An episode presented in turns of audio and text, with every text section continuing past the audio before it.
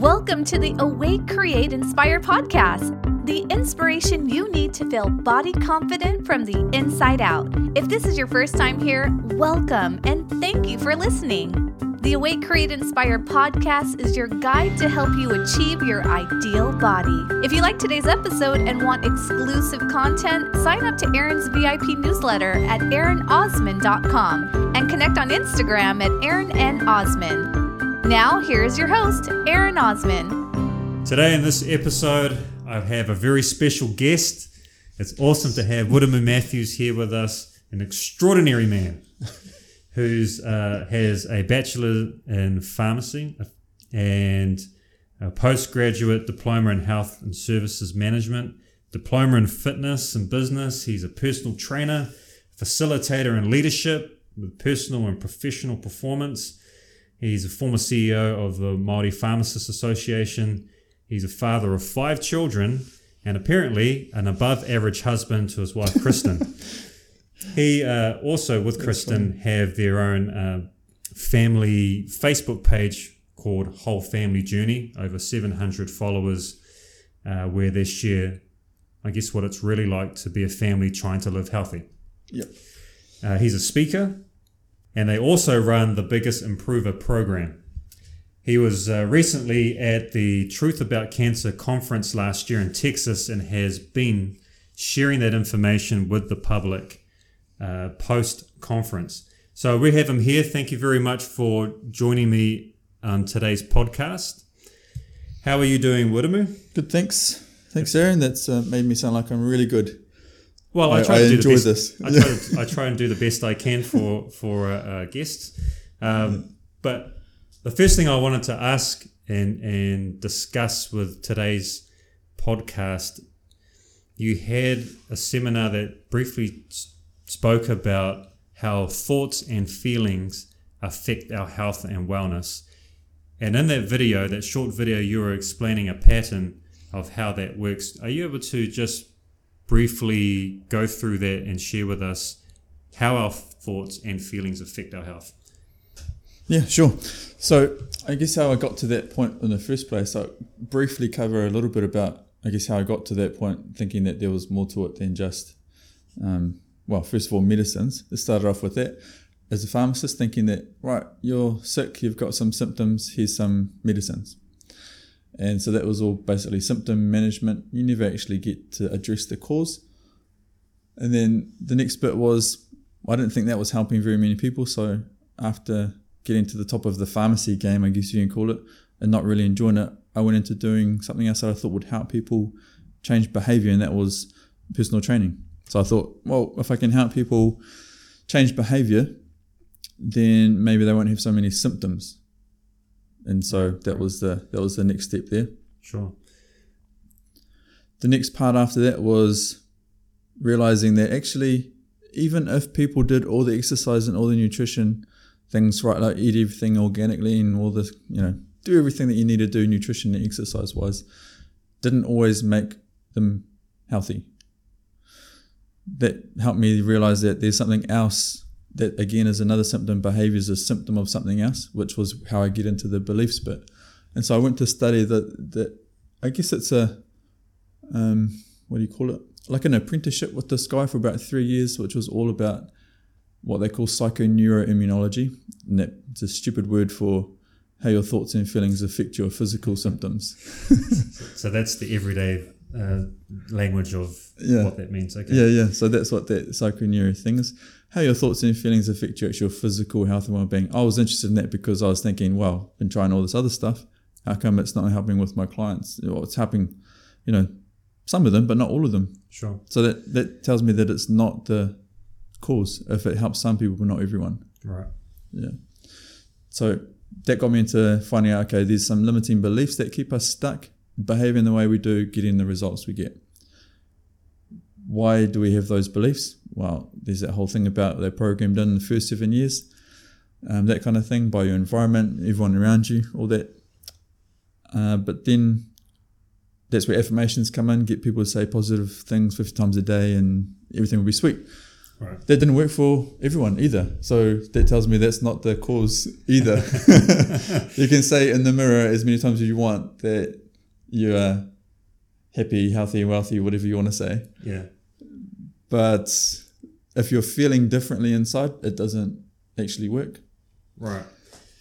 So that's how I got into working more around the emotion, the stuff that holds all of these things in place, the stuff that holds these limiting beliefs there, that holds these behaviors that are not good for us, that keeps giving us the symptoms and results we don't want, is these unresolved, un, mm, unresolved, yeah, unresolved kind of unexpressed negative emotion. Hmm. Now, emotion isn't just like um, be emotional. I have to be emotional about it to overcome my disempowering behaviors, but more that the emotions of fear, anger, hurt, shame, guilt are actually at the root cause of us believing and behaving in certain ways which give us the results that we get.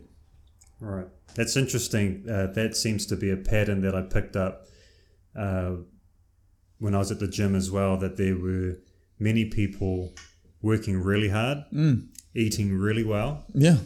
and still not getting the results. And then as I asked the questions more about what they think and believe in their lifestyle, uh, stress seemed to be the number one indicator, but it was past experiences Yeah. that formed a belief that was um, obviously really essentially they're not good enough.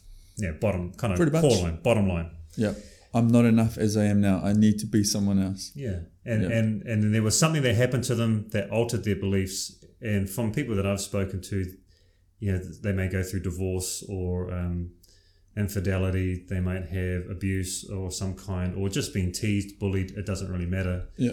and that stress event seemed to trigger uh, a thought pattern that with emotion over time it formed that belief and that seemed to be the thing to to really focus on changing Well, those things build up stress. Like so, emotion not expressed or not resolved compounds and then builds up, and then it, you could have been having experiences from years ago when your kids growing up, bullying, all that kind of stuff, but it's still there in some form.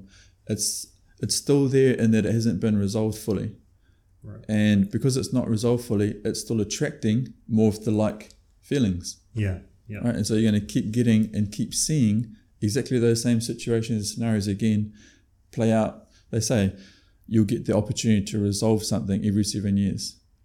right The exact same situation, uh, no, not the same. The same feelings will come up in different situations to give you the opportunity to resolve them Mm. every seven years. that's interesting that's interesting i've never heard of that uh, that particular uh, piece of information but that seems to follow uh, a true pattern that I've noticed over the years as well. What what common beliefs have you seen from your clients uh, throughout the, the journey that seems to come up over and over again? Is in limiting beliefs. uh, limiting beliefs. Yeah. So, um, so one of the common disempowering behaviors would be saying yes when you really mean no, or the opposite, saying no when you really mean yes. Right. All right. So that's really common. Pretty much everyone will have done that at some point. What's the belief behind that? Well, saying yes when I really mean no. What What do I believe would happen if I actually said no when I wanted to say no? Mm. that person might not like me. They might reject me. That person might get angry at me. That person might dot dot dot. Right. All Right. these are limiting beliefs that may or not be true. Yeah. But um, that's what we base our next thing on. How we behave is based on what I believe, which is oh, I better not say that because that person might not like me anymore. Right. They might reject me. They might think I'm stupid, weird, dumb, whatever. Mm. It's it's it's a real. You know, I just find it fascinating that uh, having grown up in that kind of environment, and not necessarily that's a family environment, is just the, a neighborhood environment. where. Yeah. We always put each other down, we mock each other, Yeah. we create, you know, we take the mickey out of each other, but it still hurts when you put your heart into something and it fails, and then people make fun of you. You still carry that. Yeah. Um, So that would be a really common one. Those Yeah. kind of, you know, thinking that, believing that people will reject you or that you're not accepted, because that's a big part. Acceptance in a group is a huge part of our underlying kind of driving needs. Is that we need to fe- the need to be connected, yeah. right, or to feel connected. Part of a group. So anytime potential rejection comes up, well, you, you obviously want to avoid it. That's right. You don't want to take the risks either. Because back in the day, if you were rejected from the group, caveman times, you're dead. Not in group equals dead. Yeah. Because no no safety, no protection. So that's we've got the same drivers now. Safety. But it's it's strange. Well, not strange. It's saddening how that particular environment then embeds the thought that taking a risk, changing, going, you know, doing something that yeah into the unknown, uh, Yeah. now puts a block on you because you Yeah. don't want to relive that feeling, even though that could Yeah. be years ago. Yeah. Never, never want to relive it again. Because your brain your brain is all about protecting you from danger. And that's now viewed as danger. So we'll do everything to protect you from it. So that they call that the APET model, Yeah. which is like that you have some activating stimulus, right, trigger, whatever it is. P is pattern match. Your brain will pattern match to something similar. or it seems like this before, i.e., that lion looks like that bear, that kind of thing. So pattern match. Then the next bit is emotion. You feel what you felt then because you need to either get out of that situation or whatever. And then the T is thought, if you have the chance to think. So that's why people act without thinking. They go, oh, I didn't think about it. I just did it. That's hmm. because it's pattern matched to something from before. Your brain's trying to protect you. So that that's really useful information for people to understand going on on the weight loss journey, or it doesn't really matter what journey, is if they're struggling, you know, they make one step forward, three steps Yeah. back. They they yo-yo, they bungee. Yeah. Is and I can understand how frustrating it is for them to go through every diet that every person's you know made a book about, Yeah. every new and latest Tried DVD, every diet. yeah, yeah. Uh, gone to every trainer, Got all the exercise equipment off every infomercial. Yeah, on on fleet with their uh, um, activewear, Yeah. uh, and still gain very little from it because it's not it's not the, the exercise and the nutrition. In fact, it's the belief system that they've created, Yeah. uh, and that may have stemmed from years ago. That needs to be addressed. and it's held in place by these underlying unresolved emotions that haven't been resolved. So, if you're working with a client, uh, and I'm assuming that's that's your first port of call is understanding that from them. How would you encourage them, or what kind of process do you take them through to resolve it? uh, so then they can move forward. What does that look like? So we go through this thing what we've just explained so they can see exactly how the physical symptom is related to some kind of underlying unresolved negative emotion, whether that be fear, anger, hurt, guilt, shame, whatever of them, there's heaps of them. When they can see that and then realize that actually the symptom you've been getting physically is just a message to you about something else that needs to change, then we can start matching up stuff. Where you get the symptom in your body means different stuff. Right? So you've got all that stuff. Lots of traditional Chinese med has that, Ayurvedic med has that, chakra stuff. There's lots of them have that basis for parts of your body mean different things. Yeah. And so when you get an idea of what it is, you try and work out, okay, what's the situation or circumstance that's linked to the specific physical symptom? When you've got an idea of that, you find out what is the circumstance and then what are the fears, what are the actual underlying feelings that come from that. So if I was working with a client, I'd be saying to them like, okay, if they couldn't think of what the old situation is, that's fine. I'll go through another process to use the symptom to find out what it is. Right.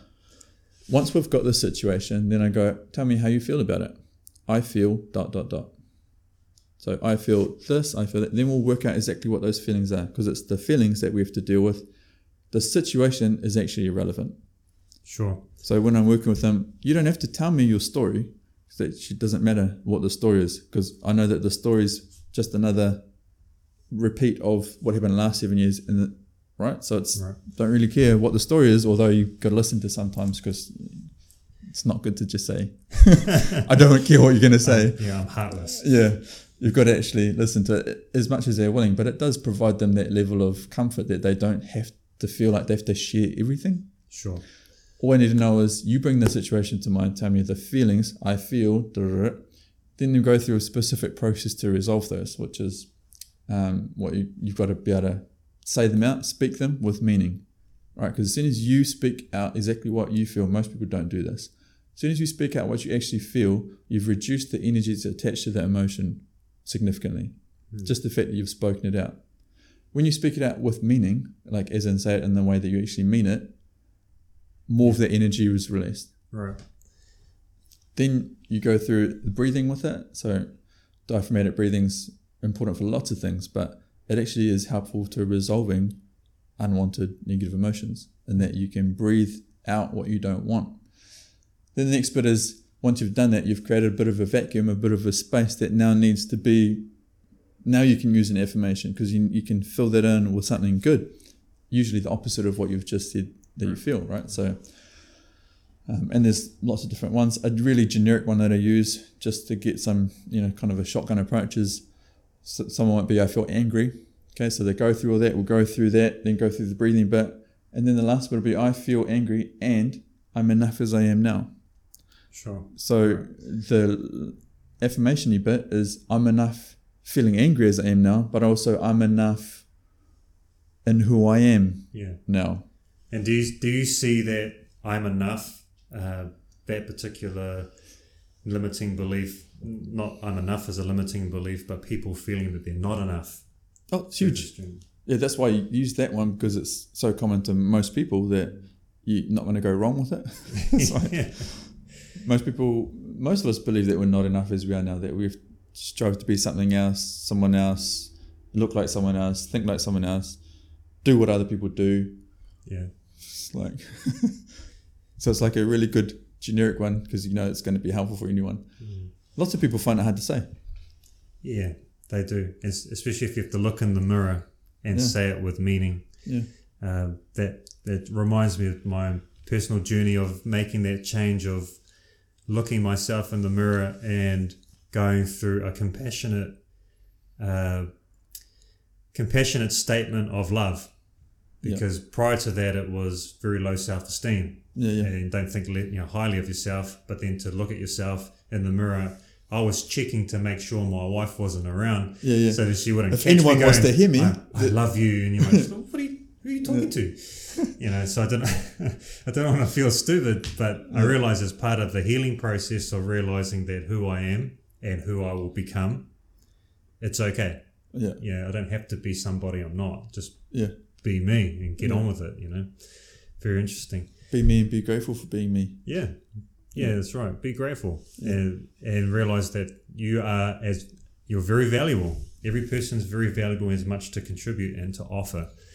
Um, Yeah, so that's one of the processes, a very generic one, but it's good for just getting the edge off some some of those stronger ones. Then there's other ones, other process I take people through, clients through that will help them resolve it more, which is visualization stuff, going through specific things. All depends on the circumstance, situation that they're talking about, um, and also like yeah, resolving some emotional blockages. Visualization is really good. Breathing is really good. Then getting them to do stuff during the week before they come see me next. Because that process i just talked about is facilitated so i'll do that with them. Sure. then it's encouraging them to do it in their own time. But also writing stuff down is another pretty powerful way to do it. And then you can i can see by how the writing changes is how they're progressing Right. So, do you encourage them to make keep a daily journal, or just when they f- feel they need to express? Yep. I say just write down when stuff comes. Just write. And sometimes they go, "Oh, I never feel anything." Then I've got to go. Okay, make it. Try every couple of days. Write something down because some people need the make a time to do it. Right. Because they're not going to think because it's not part of their normal routine. They're not going to think I'm going to go write something down because I feel differently. Normally, after uh, something like that, I would say, just write down what you notice this week that is different. And they go, different to what?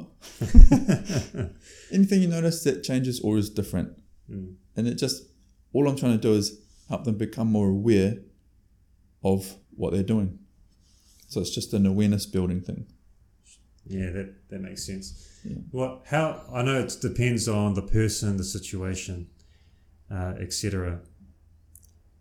How long do you does it take for someone that you've seen that change starts to take place, where they start to increase their awareness of things around them, how they feel, uh, even progress in say weight reduction or whatever their journey is.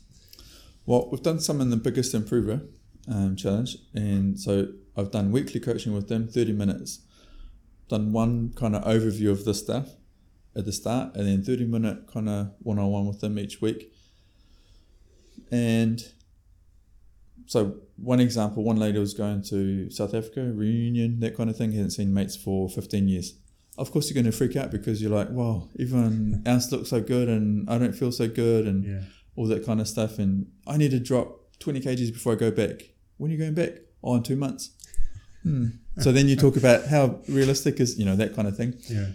So with her, it was about helping her to feel better about herself, even if she didn't lose 20 kgs. Yeah. You could lose 20 kgs. Um, use an extreme example. We could cut your arms off. Just, now you've now you've dropped 20 kgs. Do you feel better? Yeah. So a lot of it was over that maybe it was three or four weeks, six weeks before that she was adjusting the beliefs and the thoughts, resolving some of the past stuff Yeah. that actually helped her become more confident in who she was, Right. as she was now, not not um, what she had visualized herself to be, which is I'm going to wait twenty. I want to be like I was twenty years ago, Yeah. right? Because that's how they expect to see me, right? Yeah. After 15 years. but um, the experience for her was really good And then. She felt a lot better about going back, excited, looking forward to it, went back. And her friends didn't think anything of it. But the, her belief before we started was that they're going to think that I'm fat or overweight or that I'm not good enough. And Yeah. all of those things were coming. Isn't that interesting and important that it's it's about how you feel now, not when you get there. Mm. Things things don't change when you get there. It's Yeah. you got to be grateful or happy or content or whatever it is now. Yeah. So she, she was like happy before she went back. Yeah. By the time we'd gone through it, and yeah, maybe it was six to eight weeks or something like that. Mm. she was confident and happier before she went back there. So of course, when she got there, she was still happy because it was going to work out fine. And she kept her arms. Yeah, and actually, she was one that was trying to talk about getting rid of the scales, and she did. By the time she came back, she wasn't doing it. It was before a five time a day thing. Right. Oh, that's ex- yeah. Okay. yeah, yeah. That's extreme. well, that's it for this episode. Thank you so much for joining us today. We will have part two of this discussion online next week, so stay tuned. Make sure you don't miss that. All right. Take care. This is Aaron signing out.